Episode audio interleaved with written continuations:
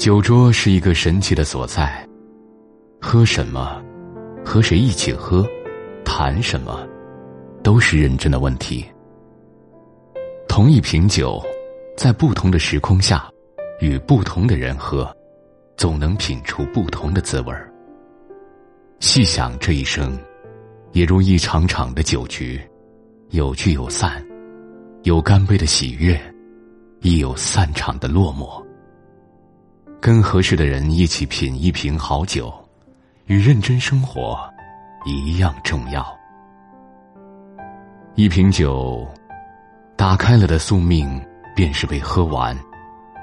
烈酒可以放置很久，味道不会有太大的变化。啤酒一个人可以喝上几瓶，唯有葡萄酒，开瓶之后，时间、温度、湿度。都会影响到他。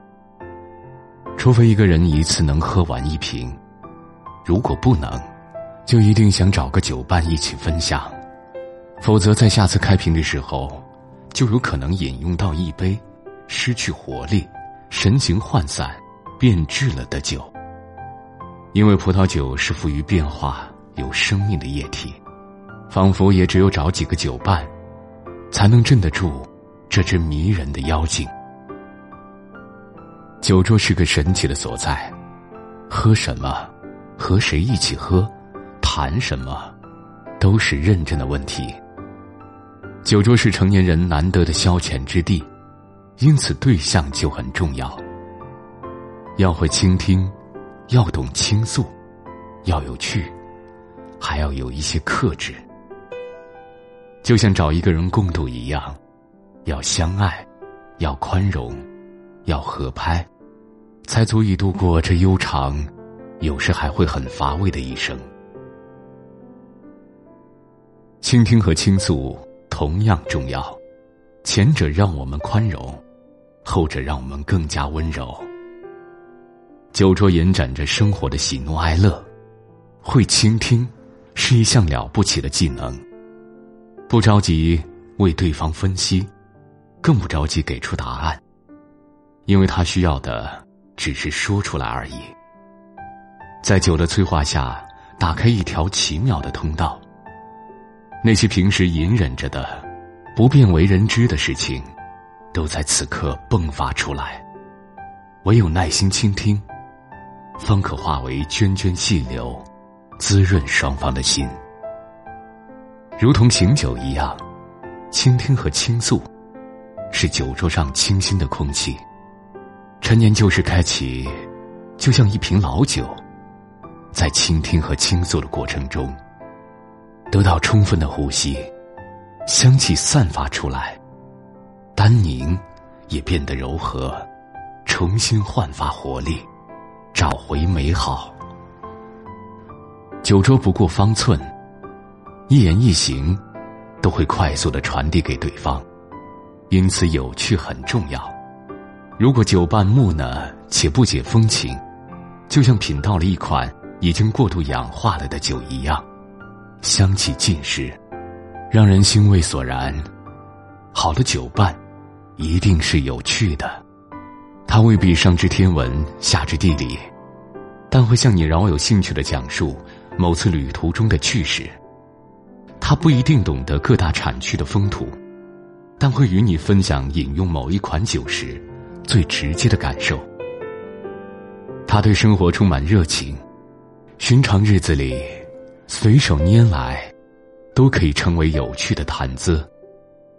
清风明月，随意邀来，都是良辰美景。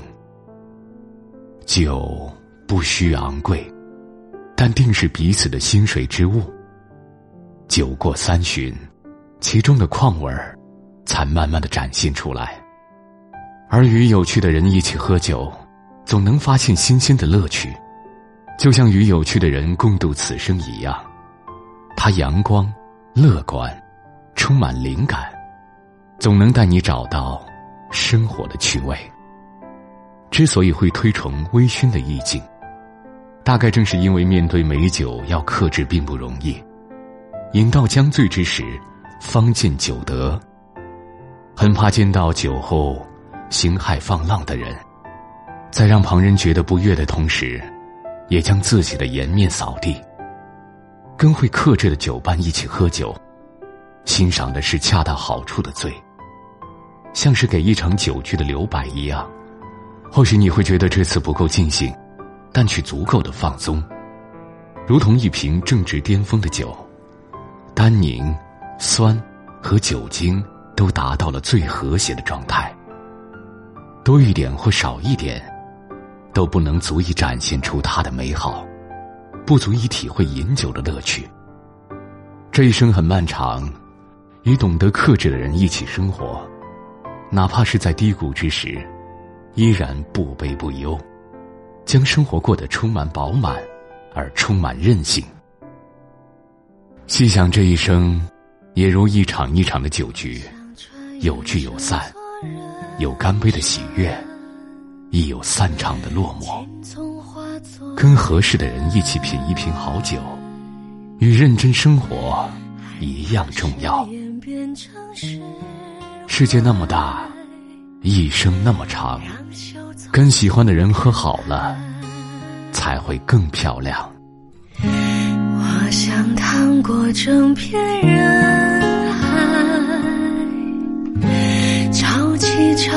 交换，